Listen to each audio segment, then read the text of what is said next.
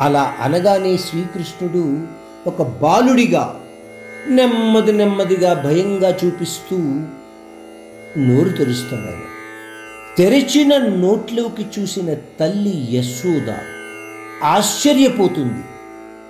పాలు వెన్న తింటున్న చిన్ని కృష్ణుని నోరు ఎర్రగా బుర్రగా మృదువుగా ఉంటుంది అనుకున్న యశోదకు భగభగమండే అగ్నిగోళంలా కనబడుతూ సమస్త బ్రహ్మాండాన్ని కూడా ఆయన నోటిలో చేసింది.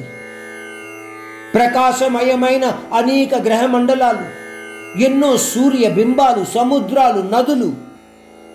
అంతేకాకుండా తనను తాను కూడా ఆ కృష్ణుని నోటిలో చూసుకోగలిగింది. బృందావనం అందులోని మనుషులను కూడా ఆవిడ అందులో చూడగలుగుతోంది ఆ కృష్ణుడి నోటిలో.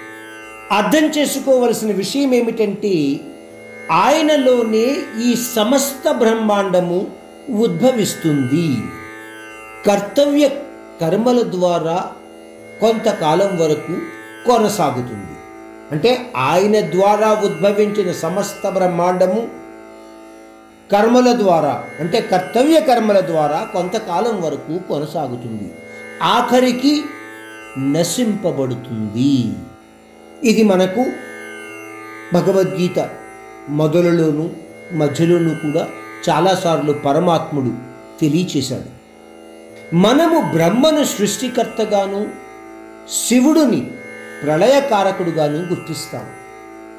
కానీ వీళ్ళందరి జన్మ కూడా ఆ పరమాత్ముడి ద్వారానే జరుగుతుంది. అది కూడా మనం తెలుసుకున్నాం.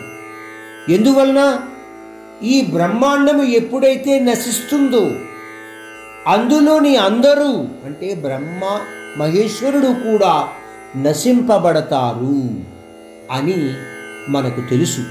కేవలము ఆ పరమాత్ముని నివాస స్థానమైన పరాప్రకృతి మాత్రమే సత్యము నిత్యము అన్న విషయాన్ని ఇంతకు ముందు అధ్యాయాల ద్వారా చాలాసార్లు తెలుసుకున్నాము.